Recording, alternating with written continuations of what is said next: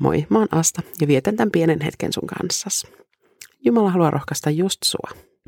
Lähetystyöntekijän kotimaajakso on hyvin pitkälti reissaamista paikasta toiseen, kun työtehtävänä on kiertää tapaamassa lähettäjiä nimikkoseurakunnissa. Useimmiten mä teen näitä matkoja autolla, ja yksin reissatessani ei kukaan ole takapenkiltä kyselemässä, että milloin ollaan perillä, vaatimassa pysähtymistä pissalle tai valittamassa tylsyyttä. Ainoastaan minä itselleni. Mutta jokaisella matkalla tauot on tärkeitä. Joskus täytyy tankata autoa, välillä itseä. Ja pitkän istumisen jälkeen tekee hyvää jalotella.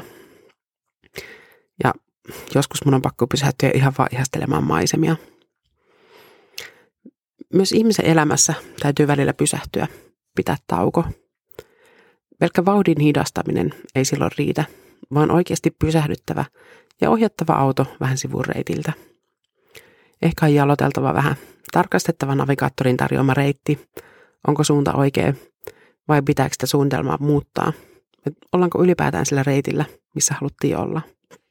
Kun me pysähdytään ja käytetään taukopaikat elämässämme oikein, jatkuu matka uusin voimin. Paras tapa latautua on pysytellä lähellä Jumalaa. Mutta miten se käytännössä tapahtuu? No siihen on monia keinoja.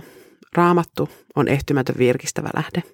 Sitä voi ahmin nopeasti tai pieniä muria kerrallaan pysähtyen tutkimaan tarkasti just sitä, että mitä tässä jakeessa sanotaan ja mitä se voisi tarkoittaa käytännössä mun elämässäni. Tai laula sydämestä ylistystä Jumalalle, vaikka ylistyslevyn mukana. On se sitten virsiä tai hilsongia. Jumala rakastaa kuulla ylistystä. Tai pysähdy rukoukseen sun elämästä aukopaikalla. Jaa matkan rasitukset rukouksessa Jumalalle. Hän kuuntelee. Ja jää sitten kuuntelemaan, että mitä hän vastaa. Levänneenä ja tankattuna on hyvä jatkaa matkaa. Uusin voimin matka tuntuu jälleen kevyemmältä.